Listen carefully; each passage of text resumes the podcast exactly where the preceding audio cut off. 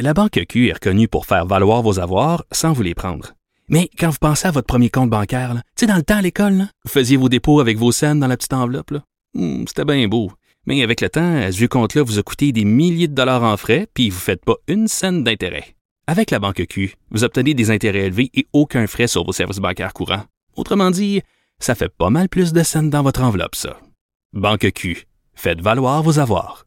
Visitez banqueq.ca pour en savoir plus. Pour elle, une question sans réponse n'est pas une réponse. Geneviève Peterson. Cube Radio. On accueille un nouveau euh, collaborateur à l'émission euh, en ces circonstances un peu trop, Martin Geoffroy, directeur euh, du CEFIR et professeur de sociologie au Cégep Édouard Montpetit. Martin, bienvenue.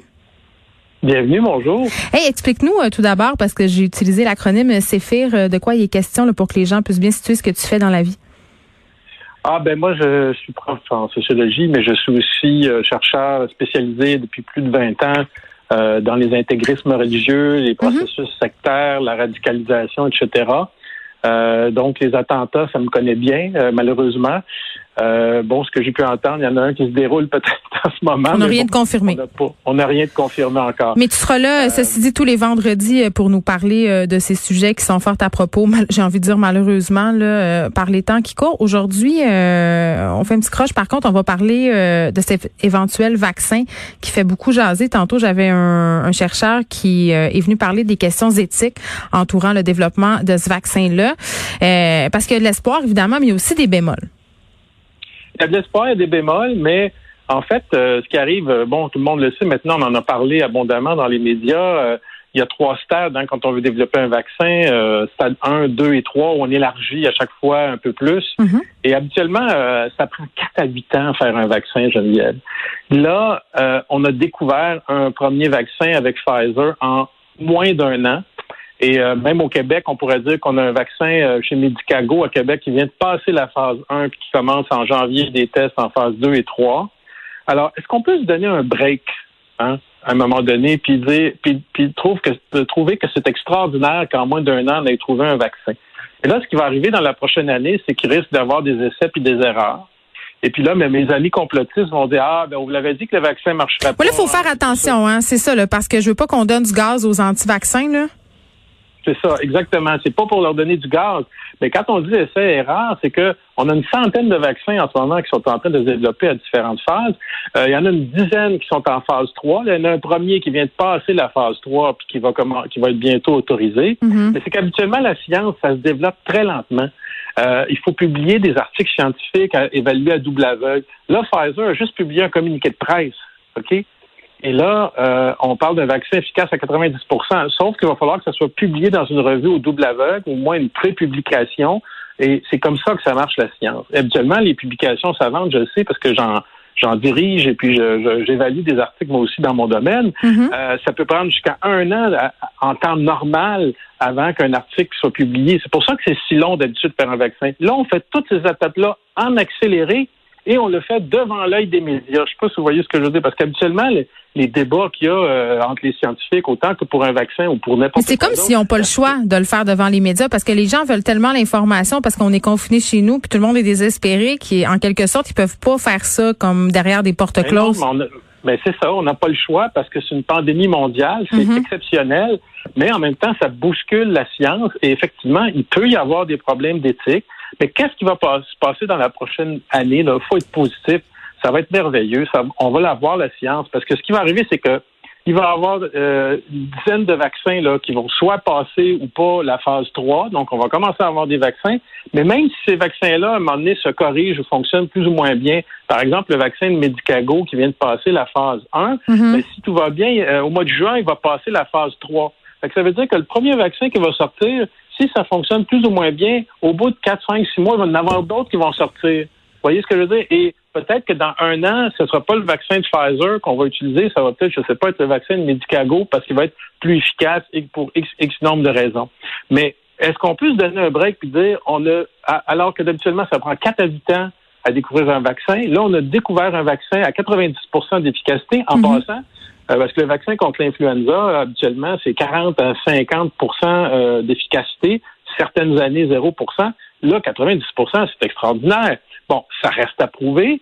Euh, en, termes de en termes de, de, de, de, publication savante, mais je ne pense pas que Pfizer annoncerait ça. Hein, ils auraient l'air fous, puis ça marche pas après. Donc, euh, donnons-nous un break là.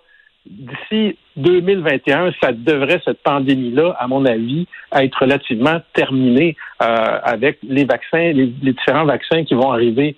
Et il faut quand même se rendre compte euh, qu'on a mis toutes les ressources de l'humanité dans la découverte de ce vaccin-là, puis qu'on a réussi. Alors, est-ce qu'on pourrait arrêter de chialer cinq minutes, justement, puis se féliciter? Mais là, la problématique, c'est qu'il y a beaucoup de gens qui ne veulent pas se faire vacciner.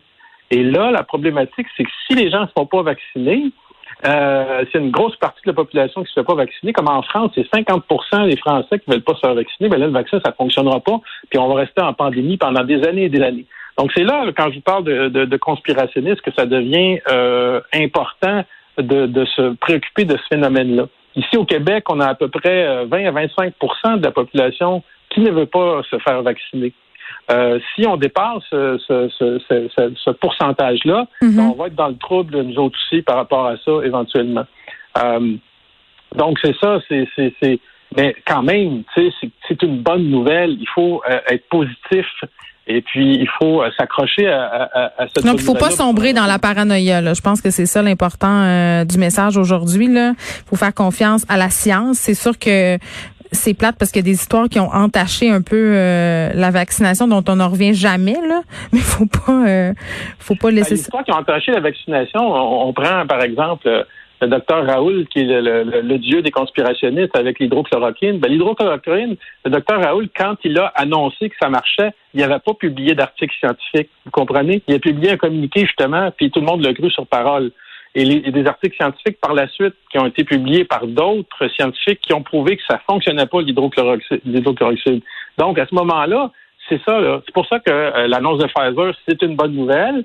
Euh, on sait qu'ils travaillent depuis très longtemps là-dessus. Il faut attendre euh, les pré-publications et les autorisations euh, de, de, de, de, de, la FDA et au Canada, de Santé Canada, mais ça va venir assez rapidement parce que je pense que les gouvernements sont assez impatients de commencer à, à, ce qu'on puisse voir la, lumière au bout du tunnel. Mais je pense qu'il faut le dire, on voit la lumière au bout du tunnel. Et aussi, en termes de conspirationnisme, là, en toi puis moi, Geneviève, là, le plus grand chef des conspirationnistes au monde est sur le point de ne plus être président des États-Unis.